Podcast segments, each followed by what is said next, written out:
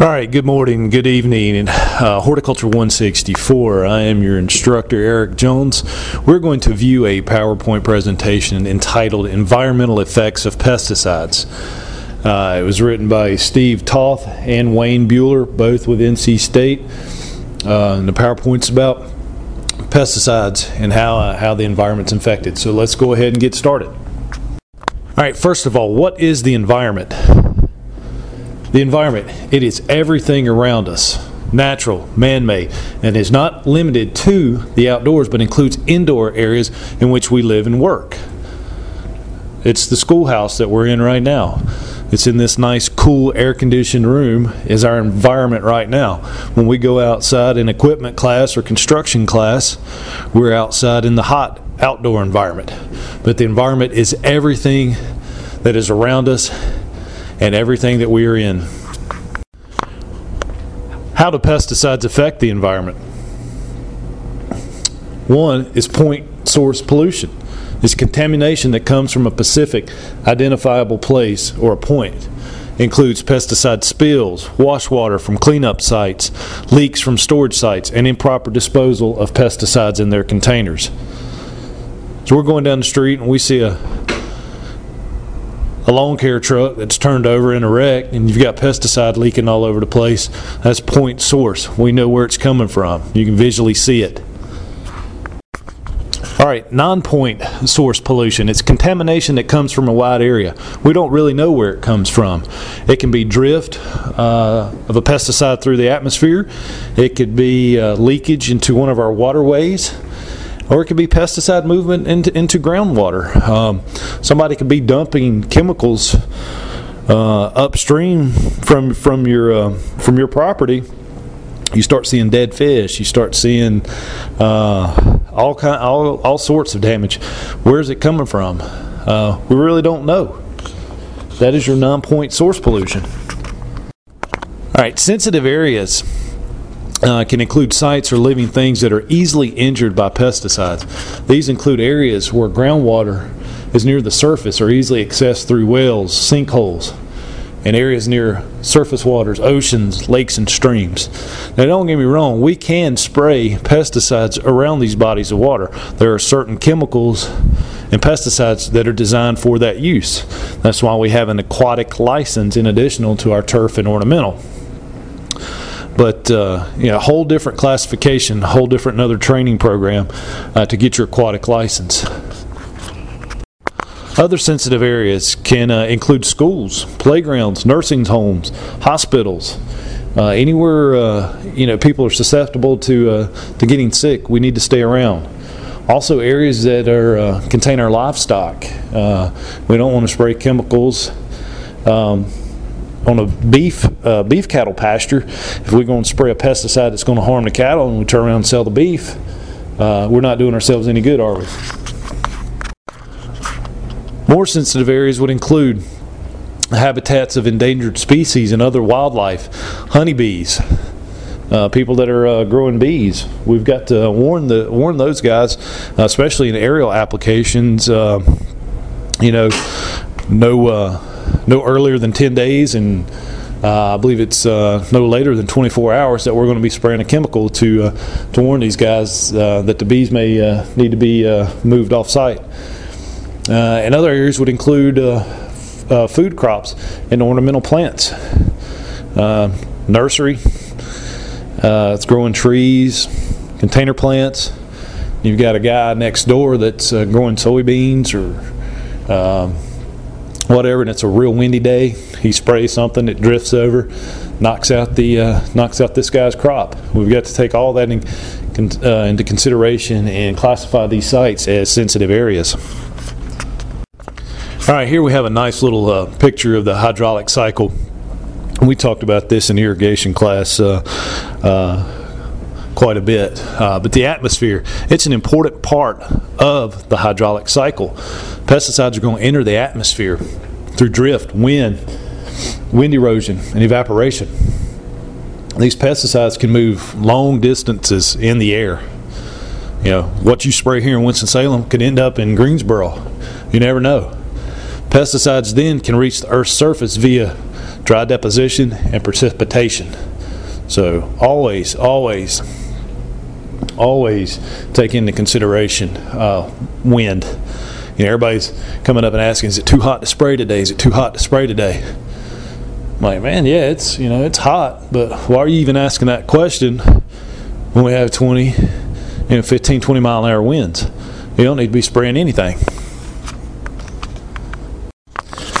Here we have uh, two examples of long range movement of long lived pesticides. This, this is very, uh, very shocking, but DDT and other organochlorine pesticides were detected in the Arctic and Antarctic fish and mammals. Yeah, DDT was used only in the 60s and 70s, and it's still showing up there today. Toxaphene, still transported into the Great Lakes region by winds from the Gulf of Mexico, used on cotton in the South, and it was banned in 1982. They're still finding traces of these pesticides in both the Great Lakes and, and the Arctic Circle. Unreal. All right, class, now we actually have a list of pesticides that are, are frequently detected in our atmosphere uh, your organochlorine insecticides, your DDT, your Dieldrin, and your Lindane. They were widespread uh, used in the 60s and 70s. In the 60s and 70s, and they are resistant uh, to environmental degradation. They're, they're not going to break down. Uh, they're still finding traces of these uh, pesticides. Uh, your organophosphate insecticides, you know, they're not long lived but uh, they're they were heavily used in the past, and some of them are still being used today. Diazinon, you know, I've used that many a times uh, for ant control. Uh, customer gets a little ant hills in the yard and you know starts freaking out. So you know we had an insecticide that we could use. We put that out. Your triazine herbicides or your atrazine, heavily used herbicides. They're persistent in the environment and your acetanilide herbicides, your alachlor and your metachlor, they're used heavily but not as present as the triazine herbicides. Here we have a slide that's uh, was produced by the U.S. Geologic Survey in 95. It shows the number of pesticides detected in our air, rain, snow, and fog. Uh, a is your organochlorine insecticides you know, detected pretty much, you know, from the Midwest to the east very heavily, and uh, and even on the West Coast there. And look at number B, your organophosphorus insecticides. Uh, used a little bit less, but uh, still very persistent. Your triazonine and your acetanilide herbicides used extremely uh, quite a bit there in the in the northeast, and then other herbicides just showing up in the U.S. All right, hazards of atmospheric pesticides to humans and the environment. Several ways uh, we, meaning us and the environment, can be hurt um, just through pesticides that remain in our atmosphere. Um, inhalation. You know, guys, we can breathe in this drift the stuff that's floating around, we can breathe it in. You know, our lungs have the surface area equal to a tennis court.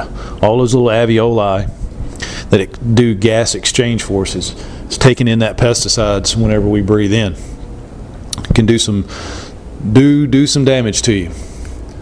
Um, surface waters and groundwater through dry deposition and uh, precipitation. That dry deposition, you know, it's just falling to the earth. Uh, it doesn't need precipitation. It's just falling. Drift gets up there and just drops. Or you could have some drift, get some rain, get some rainy days, whatever, and it's bringing down that pesticide with it. Uh, transport of the pesticides uh, from a place of where we're spraying the pesticides, and it carries over to sensitive areas. And there can be accumulations of pesticides in our environment, uh, which include our soil, wildlife. Any of our natural resources can be damaged from these accumulation of pesticides. All right, pesticides, they can move in the environment via the soil by two, two methods uh, erosion and leaching. Erosion uh, is when soil particles are transported by wind and water and the pesticides are attached to soil particles. You've sprayed a site, you've sprayed a uh, agricultural field. You know how dusty they can be. Uh, that pesticide attaches to it. Then the wind comes up, picks up that dust, and blows it. Um, carrying that dust particles over to your neighbor's lawn, neighbor's ag fields, wherever you're at. It can also erode through water. Uh, you've sprayed a, a site, comes a hard rain, that pesticide can be washed off and carried away with the water that's uh, eroding it. Leaching. Leaching can uh, can take the pesticides into the soil through cracks and pores. It's taking that pesticide down into the ground. You know, you may have only wanted to kill some uh, foliage on top of the, on top of the ground, but there's cracks and crevices, whatever. We get a hard rain, boom, you've got pesticides leaking down into the ground. All right, soil normally filters this water from contaminants and pesticides, and uh, you know, prevents a lot of that from moving downward. But soil and pesticide properties, geography and weather can influence the moving of these pesticides. The pesticides that leach through the soils may reach groundwater, and that's where it becomes a problem. That's where it becomes a problem. You've washed pesticides down into a underground stream that's feeding several families down the down the road well water you can have a serious problem on your hand. All right, soil properties that affect leaching. Organic matter is one. Um, if you have a lot of organic matter in your soil, you're not going to have as much leaching as somebody that uh, doesn't have any organic matter. Why is that? Uh, you know, the the organic matter uh, is going to bind to the pesticide, and it's going to less likely allow it to leach down into our soil. Now, if you have a piece of property that has a lot of sand in it, this goes back to soil texture. Um, the more sand you have, uh, the more likely you're going to lose pesticides uh, into the soil through leaching. Soil acidity, or the pH of your soil, uh, will affect the chemical properties uh, of the pesticides. Uh, if your soil becomes more acidic, having a lower pH, uh, the pesticides are going to bind to the clay particles and is going to allow for leaching into the groundwater. Solubility, the ability to dissolve in water. The more soluble the pesticide is, the more likely it will leach. Adsorption. Remember, add, AD, not AB for absorption, but this is adsorption, the ability of the pesticide to bond tightly and quickly to organic matter in the soil affects its leaching. The greater the ability of the pesticide to attach itself uh, to the organic matter, the less likely it's going to leach into the groundwater. Persistence, how long the pesticide remains in the soil. They degrade primarily by sun, soil microbes, and other chemicals in the soil. And the more persistent it is, the more likely it will reach our groundwater. Rate of application. The higher amount of pesticides we're putting out, the greater chances of pesticide will leach. If we're using the higher rate that's established by our label and labeling, more pesticide we're applying, greater chance of it leaching into the soil. Application method. Uh, if pesticides are applied to growing plants, uh, it'll be absorbed by the plants or broken down by sunlight before reaching the soil. Soil incorporated pesticides are not exposed to sunlight and have the greatest chance of leaching in groundwater. So anytime, you know, we're doing a turf grass application, we're actually spraying the turf. So that pesticide's less likely to reach groundwater than if we're going out putting down uh, a pesticide on a newly plowed field.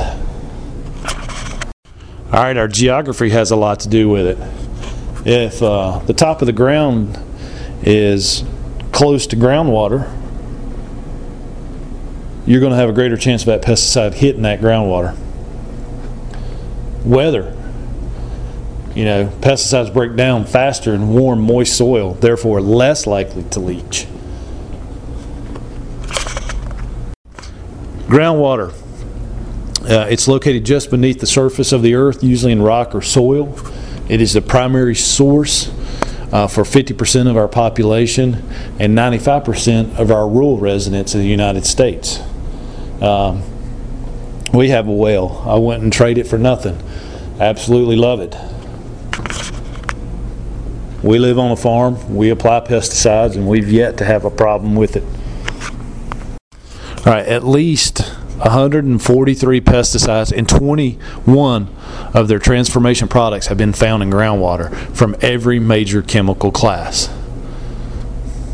However, these pesticides are commonly found at low levels in ag areas and seldom exceed the water quality standards. That's because farmers practice safety measures.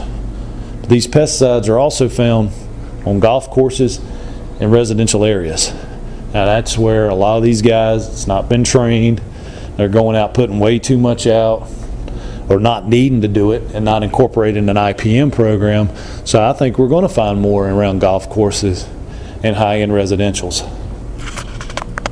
All right, pesticides that are found most frequently uh, in our groundwater is uh, triazonine and your acetylnide. Acetylnide. Guys, I'm not going to expect you to remember uh, these pesticides. They're on the PowerPoint. You're not going to be tested on this.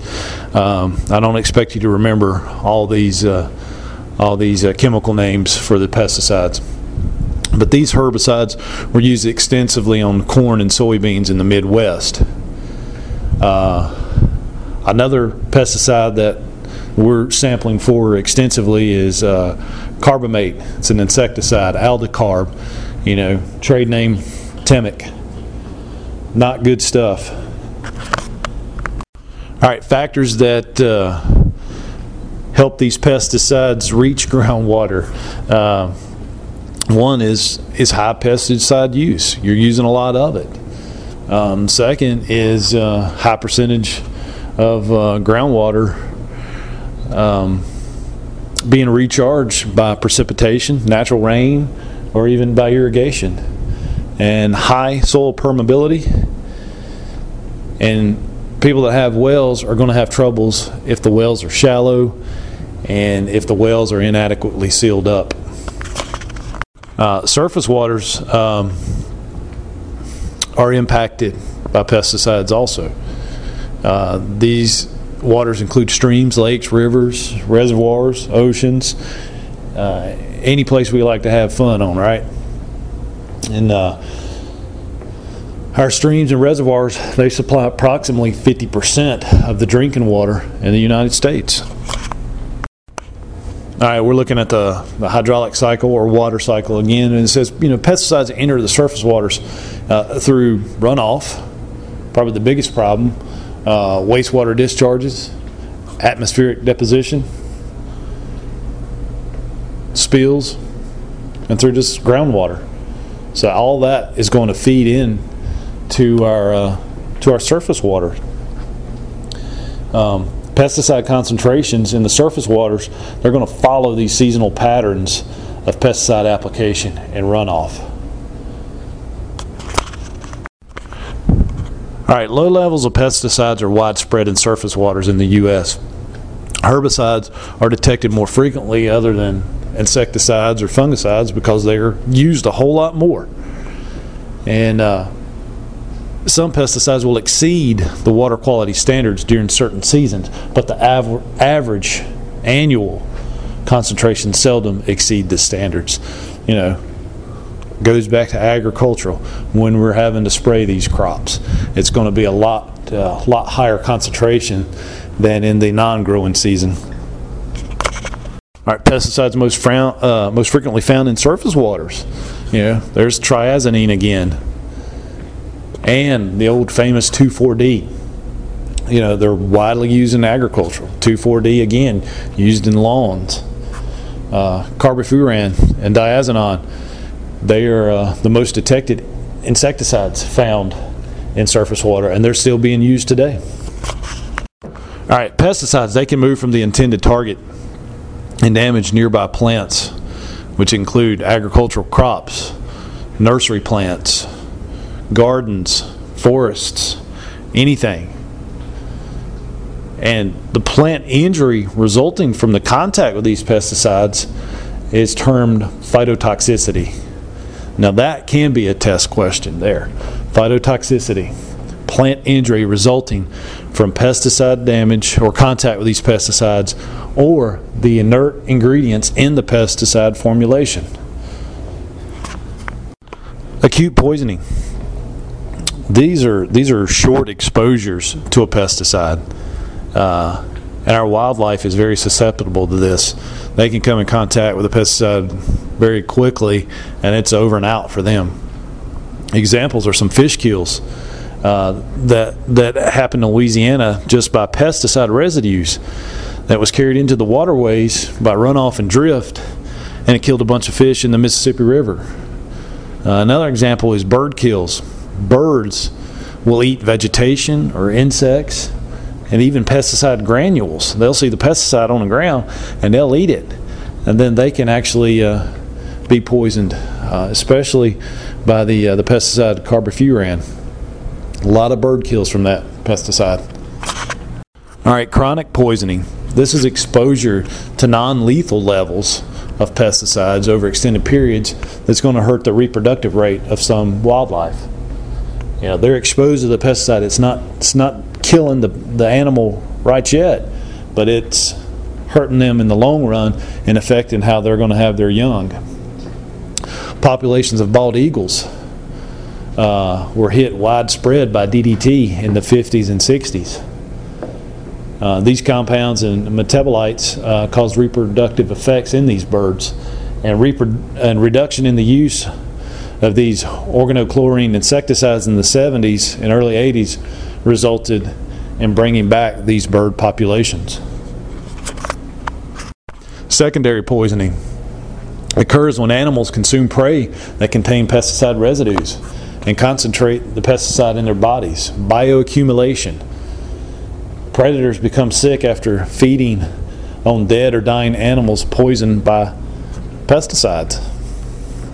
These residues move up the food chain. Plants uh, are eaten by plant feeding animals, which in turn are eaten by predators. That goes back to us spraying a. Uh, if you're spraying a pasture for certain. Uh, uh well, better yet, I got another example. For years, uh, my father always wanted to bag all the grass clippings that we had. You know, every crew that went out had a uh, riding, bagging mower.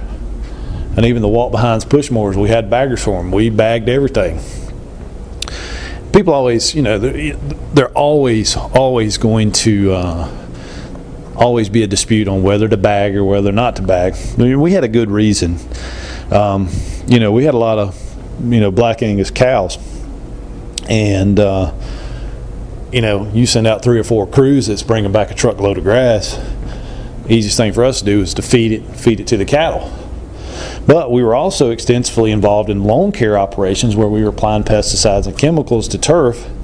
So certain times of the year, and Dad knew when this was going on and kept real good track of it. When we put out a certain chemical or certain fertilizer, even we went and uh, we went and feed that grass to the cows. You know, we were raising these cows for beef cattle and everything, so we knew that we could hurt hurt the cows or hurt the humans later down later down the road that ate the beef by the use of these pesticides. So, you know, we knew what we were doing and kept track of it. But this is a prime example of secondary poisoning. We could have fed that grass to the cows, not paid any attention, sold them for beef, ended up being on the dinner table for somebody and you know had a had had someone get sick from it indirect effects these are adverse effects caused by the modification or elimination of wildlife habitat or food supply we see this a lot with the deer population they're running out of places to live But herbicides greatly can reduce the food, cover, and nesting site for uh, for wildlife. They need a place to go. They need a place to to get that meal. Uh, insecticides will reduce insects that serve as food supply for other animals. You know, if we hurt that, you know, the bottom of the totem pole food chain, it runs on up the line. We'll all be hurting. And plant population can be affected by the reduction in population of bees and other plant pollinators. So indirect effects is, uh, is how we could either hurt our wildlife or our food supply. And we're not even knowing it, not even knowing that we're doing it. That's, that's the sad thing. All right, here's some terms. Uh, you know, endangered species, any species which is in danger of extinction, ex extinction throughout all or a significant portion of its range. Threatened species, any species which is likely to become an endangered species within the foreseeable future. An endangered or threatened species of plants and animals protected by the U.S. Environmental Protection Agency are under the Federal Endangered Species Act do not spray pesticides around these guys. All right. Pesticides, they can hurt your surfaces. They can hurt your concrete. They can hurt your driveway. Everybody has probably seen the yellow fertilize or the yellow spray that people are putting out in the spring for pre-emergent. Got to be careful. That stuff will stain a sidewalk. It'll stain the vinyl siding pendimethalin, pre-M, notorious for uh, leaving yellow residue. Surflan, you know, um, orange, very bright orange. Mix that in with your Roundup, and you're spraying a sidewalk. You got some crabgrass or Bermuda grass growing over. You spray that Roundup mixed with Surflan. The the pre-M. Next thing you know, you got this big orange spot you get back to the office in the evening, you're getting a phone call from a customer. What's all that orange stain stuff all over my my sidewalk? Well, you're having to send your guys out there with a pressure washer to get that off. You got to be careful. But pesticides can leave a visible deposit on any surface clothes, carpets, walls, anywhere. Be careful. They can corrode metal surfaces, paint on automobiles, We've got pickup trucks at the shop now directly related to putting fertilized bags in the back of them. Guys getting in from the evening, they're not taking a backpack, blowing out the the extra little fertilized pieces, sweeping them out, and then washing the truck. It'll it'll it'll tear them up, and then they can short circuit your electrical equipment. These little ride-on um, spreaders, you know, you get tired of pushing a fertilizer spreader all day.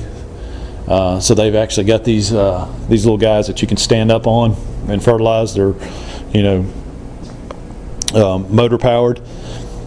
You get in from the evening spreading fertilizer all day, spreading chemicals, and you don't clean that thing. You know, you have in a month or two, you start noticing wires being corroded, the metal being rubbed raw and it, it's not cranking. And you wonder why, and that you can see that it has short circuited some wires, some electrical equipment on it, not working properly. You got to take care of it. All right, here's some references.